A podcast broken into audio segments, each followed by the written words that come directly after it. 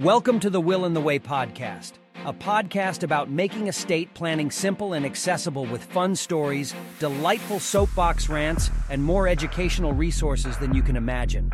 Each week, we deliver the best insights and practical advice on wills, trusts, and how to protect what's important to you.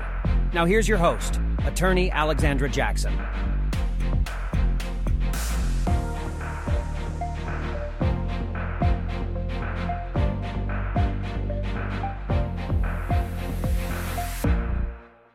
I am Alexandra Jackson, and this is Francis Jackson, and welcome back to A Will and a Way. In today's episode, we're going to talk about why should you probate every death. The commandment is thou shalt probate every single death. Which is not quite as literal as it sounds, but we will get into that. So, can you explain in simple terms what probate is and why it's important in the context of estate planning? So, probate is finality. It is, in the Monty Python term, bring out your dead. This is the point at which you wrap everything up. This is the last call for creditors.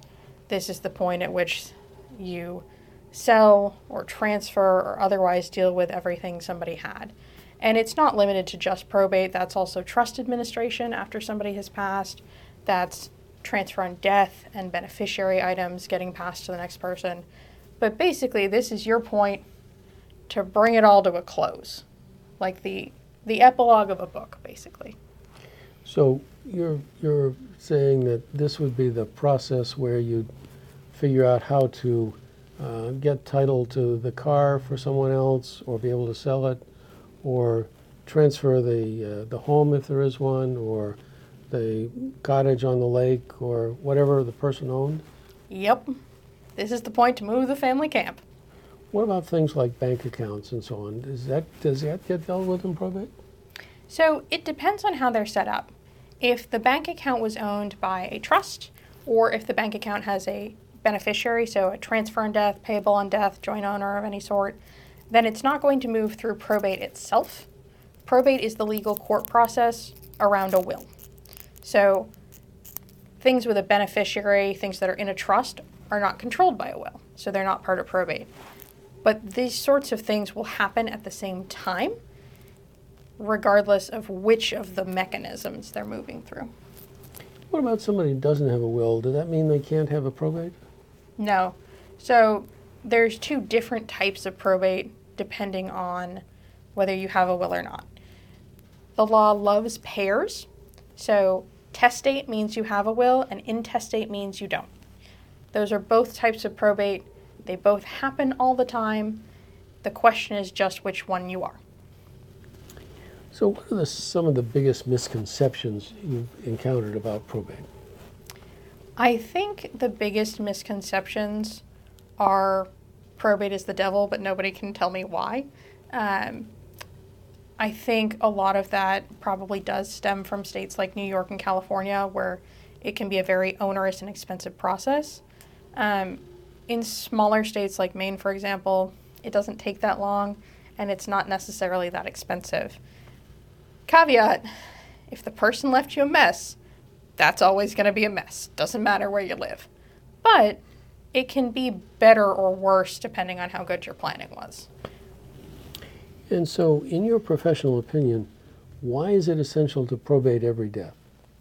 So, I have somewhat loosely used the term probate here. It is really important at every death to do a cleanup, essentially, because it gives finality for the folks who are next. I have a case where there has been no probate through four deaths, and the ownership of this property has passed through five people. And person number five is the one I'm trying to help clean this up to show that she actually owns this property and can live on it and can, like, get a mortgage so that she can work on the property. Um, so, I mean, we're talking about decade old deaths at this point. Um, both of her parents had passed, siblings had passed, and so the process of this was made harder by waiting. There are two different types of probate unrelated to the will. So in Maine, there's four different types total. There's informal and there's formal generally speaking, you have to probate a will within three years. If you don't do that, there are exceptions through which you can still probate a will or an estate generally, even if it's intestate. But it usually has to be related to something like ownership of property. So there are more formalities and hoops to jump through that wouldn't have happened if this had been dealt with faster. Okay. So, can you um, explain uh, briefly uh, what the probate process is and the steps that are involved? So, I'm going to use Maine as my base example. First of all, somebody has to die, right? So, you need to have a death certificate. If there's a will, you want to find the will. Like I said, you've got three years generally to put this in place. And in the first four months after you actually file all the paperwork, and it will take anywhere from a week to a month to get the paperwork back appointing you um, as personal representative, also called executor or executrix, depending on where you live. But there's, you know, about a month or two at the beginning where you're just looking for paperwork and filing paperwork. Generally speaking, creditors right now have four months to respond and actually ask to be paid. Um, after that, you've got a period to respond to each of them. And then, after all of the creditors are dealt with, you can move on to distributing things to family members or other people inheriting. Now, there are exceptions about things family can keep before the creditors get to that. I will not get into the into that in this particular episode because that's in the nitty-gritty and that also varies a lot by state.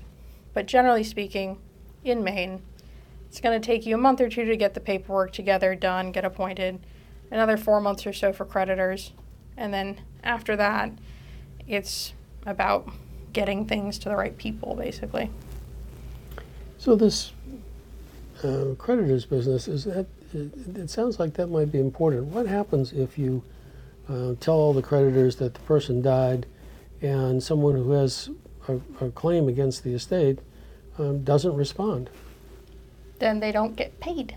So, with the exception of certain things like the government, who are always going to get their money, so don't try this with the IRS or Maine Revenue Services. Just don't.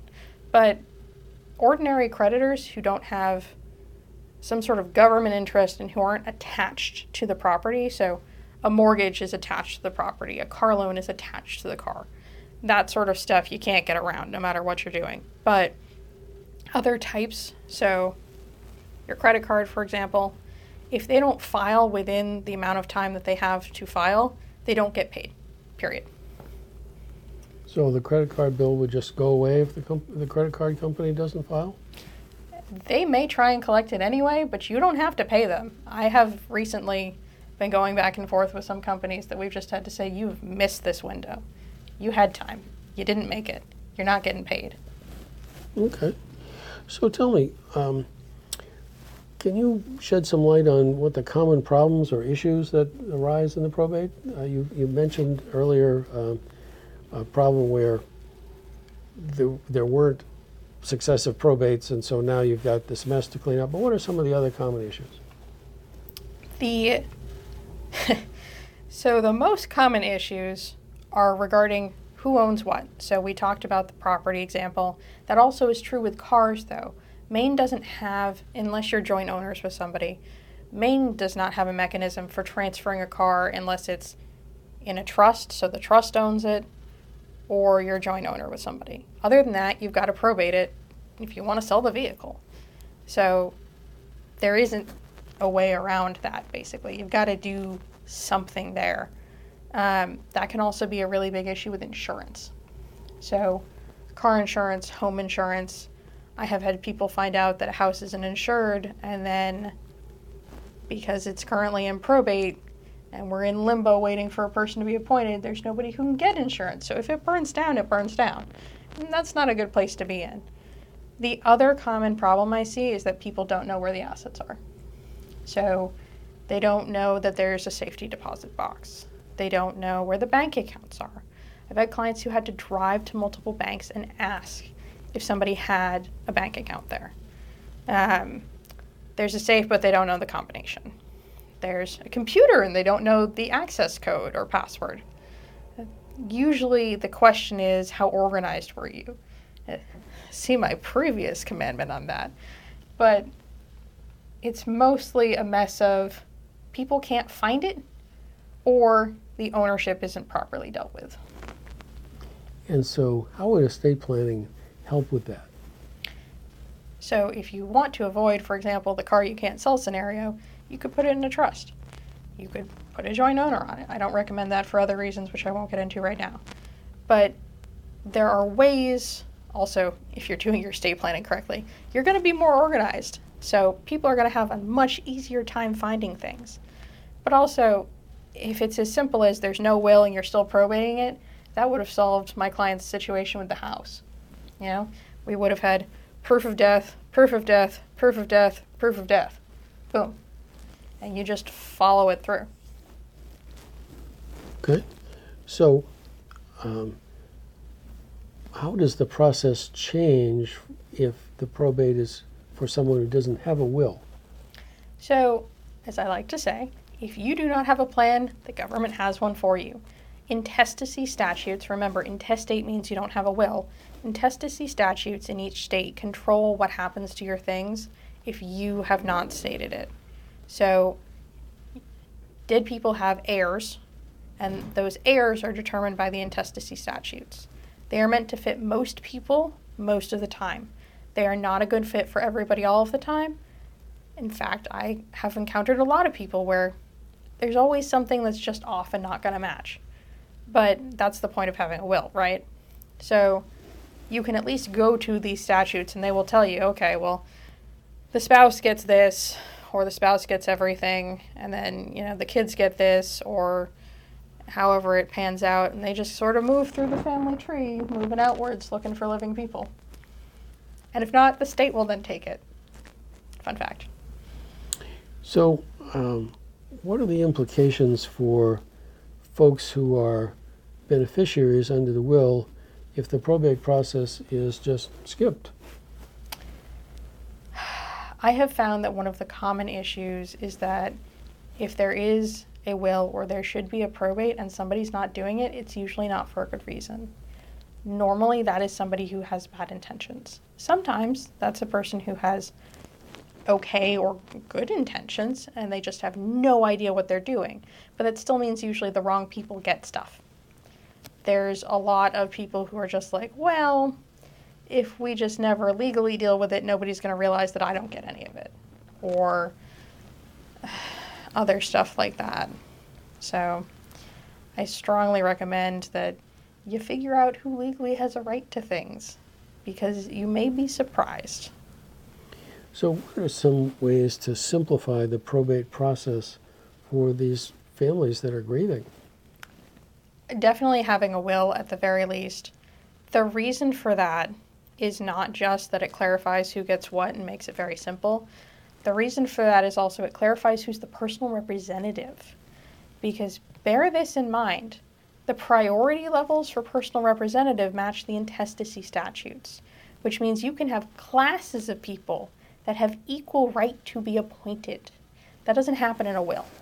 In a will, you pick the person or persons that you want to do something. You list a very specific order. They don't have to do it, but there's something laid out. Whereas if you have four children, they all have equal priority. So if they don't agree on who's going to be appointed, there's going to be a court date. Those aren't that bad in Maine, but I can't say that anybody has found them fun or exciting thus far.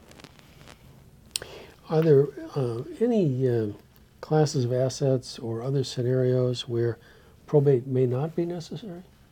Oh, yeah, there's loads of those. So, anything that a trust owns, you should be doing trust administration instead of a probate. Um, revocable living trusts are probably the most common for that because that's usually what people are using in life and then at death it becomes the will substitute. It's used instead to move stuff. You don't have to go through probate, you don't have to wait. There's still things you should do anyway, but it's a more streamlined process. There's no additional paperwork, etc. Wills, um, also don't cover things that have beneficiaries. So if you have a bank account that says transfer on death or payable on death, that is going to go directly to that person. They're going to have to go apply to the bank, basically. Um, retirement accounts are generally the same. Life insurance, anything that has a beneficiary of any sort, is not going to pass under the will. That's going to be a direct application to the company, who will then pass it over to the person listed as beneficiary. If you're going through probate with a retirement account, somebody has messed up because it shouldn't be there the tax consequences are horrific. So don't do that. Um, another of the big ones now is transfer on death deeds or ladybird deeds. Those are new in Maine as of 2019 and still somewhat untested. Um, perhaps more so than I think they were prepared for. But um, those are technically an immediate transfer upon death. Obviously, you've got to have a death certificate at least. Nobody's going to take you at your word but that is a non probate transfer, technically speaking. So, how do state laws like the ones here in Maine uh, affect the probate process? Is there anything that, if you have a small estate, for example, you're just trying to move the car from the person who died to their son, is there some way to do that simply and, inexpensively? There is um, contracted or abrogated paperwork for things like a small estate. So in Maine, it's under 50,000. Um, it gets complicated because you can take a certificate of small estate and do a lot of things. I did have a client where there was an issue with the life insurance, so it was being paid to the estate. However, the amount for the insurance was $60,000. And so, because they'd shown them the small estate affidavit, the insurance company wouldn't pay them because it had to be under $50,000 to be a small estate. So, what we ended up doing was I told them just go file to open the probate, send them the paperwork, and see if they pay you. And they did. They said, well, it's not small estate under $50,000 anymore. We can cut you a check for 60 they did. Okay. But it's just So you, you like mentioned, that. you mentioned uh, payment to beneficiaries. What happens in cases where all the beneficiaries die before the person dies? In that case it will be paid to the estate. So if no estate is open, that money is going to be in limbo. It's payable to the estate, but if there's no appointed personal representative, nobody has the legal authority to act for the estate. So it's just going to hang out. So that can create problems like you were talking about with the insurance company, where the insurance company just says, no, we, we're not paying this? I- yes, essentially. They will just Okay. leave the money in limbo. Um, after a certain amount of time, I suspect they'd hand it over to the unclaimed property funds in your particular state. I'm not sure anybody would like that result. I mean, my client certainly wasn't going to. This was going to a disabled child, so uh, the the folks who were named under the will to be dealing with all of that were not thrilled at that idea. Okay. So how do probate courts ensure that a deceased person's assets are distributed according to their wishes? So, the unpleasant and true answer is that in most of the law, the enforcement method is litigation. That means somebody's got to sue you and say you're doing it wrong. In Maine, in particular, if you don't ask for a formal probate with supervised administration, and you generally shouldn't because that's a pain, the only time the court is actually going to step in is if somebody objects. So, good news is if you filed all the paperwork, it shows who should get what, right? It's fairly obvious, in fact. So you can say, well, I didn't get that, and where is it? But this is a human system and it requires human action. The probate courts, unless they're doing something like supervised administration, are not going to just reach out and say that you're doing the wrong thing. They're generally actually not very involved in the process at all. So what are the potential consequences for someone who is supposed to do something under the will and they just refuse to do it? you are personally liable for it. And so that can be something as simple as you must return the item that you took or gave to the wrong person, or something like you must pay back the money personally, you, as personal representative, are individually liable the way you are when you file your taxes. So if you mess something up as personal representative, they can just sue you individually. That's like a lien against your house if you really screw up, you know? Um, if you don't have a house, they could garnish your wages potentially. It's not a good place to be in. So can you clarify the difference between probate assets and non-probate assets? You, you kind of you kind of talked a little about each of those a, a minute ago, but can you just kind of say what's in which bucket? Yeah, you're going to love these definitions. Probate is everything that's not non-probate. So Okay. So, non probate assets are things that have a beneficiary, a joint owner, or are in a trust. General rule. Basically, there's some sort of owner still alive or existing in some way, or there is a transfer on death or pay on death mechanism. Probate is quite literally everything else. So things that don't get removed are left. It's not a very clean definition because it's the everything else category, but essentially anything you haven't dealt with through a transfer on death deed, assigned a beneficiary to, it doesn't say payable on death, it doesn't say transfer on death, it doesn't have a joint owner, anything like that is going to be in the probate. Frequently, that's physical stuff and bank accounts with no beneficiary. So, you know, we're focusing here on thou shalt probate every death. Can you just explain to our listeners how can they better prepare for the probate process? What what's important to do to make pain, make probate as simple and painless as possible? The simplest thing you can do for other people is to be organized about what you have and where it is going. Please do not use sticky notes. Those can fall off and they're not legally effective. I had to read cases about this in law school. Did I think I would read cases about people using sticky notes in law school? No. But here we are. So, be organized. Be very clear with family members ahead of time. You don't have to like tell them your bank account numbers. But if you've got like a booklet with all the important information on it and you've got a will, you're way ahead of most people. Now, I've seen old booklets that you give out to clients that are that are uh, these orange books, and it's it's, it's got a place for people to list all that stuff, right? Yep, and there's usually a you know a password keeper section in there. Um, I've got clients who do it electronically instead, and I just say you've got to put that computer password somewhere. But something doesn't have to be the next Odyssey, but just something to get somebody started so that they're not sitting there taking your name in vain, as it were. So, what kinds of things would you recommend um, people uh, have organized? You, you talked about bank account numbers. Yeah. So I generally recommend anything somebody would need to step into your daily life. So, who's got your home insurance? Who's got your car insurance? Where's your freaking car keys? I mean, um, what banks do you go to? Even if you don't have the account numbers, the bank is usually nice enough to say, okay, well, it's this person. Here's the death certificate. These are the accounts we have. And if they have a joint account or something else, they'll tell you. I have had to do probates where the joint owner died five years ago and is still listed. So I had to produce both death certificates and wait for them to tell me that because she had died first, he got all the money, which I knew. But they had to prove it to themselves internally first. So, just generally, you know, daily life.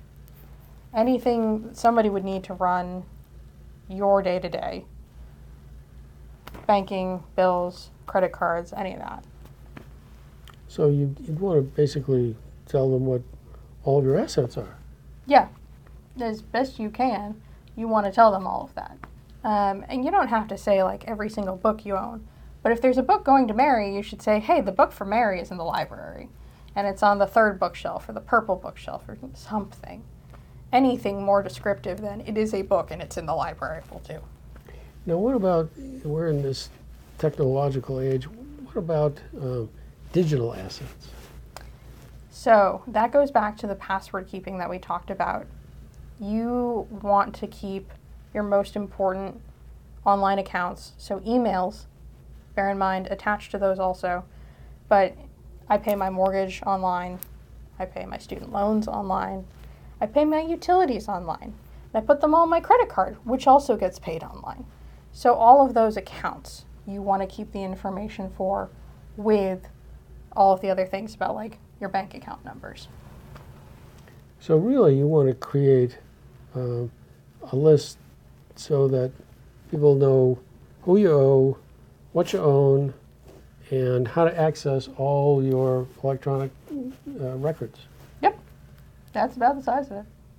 It ends up being pretty comprehensive. I, I would say start from the most basic stuff. You know, every time you touch it, just write something down. All right. Well, today, folks, that wraps up our latest episode uh, of A Will and a Way. See you next time. Thanks for joining us this week on the Will and the Way podcast. Make sure to visit our website, jacksonestateplanning.com slash podcast, where you can subscribe to the show in iTunes, Spotify, or via RSS so you'll never miss a show. Be sure to tune in next week for our next episode.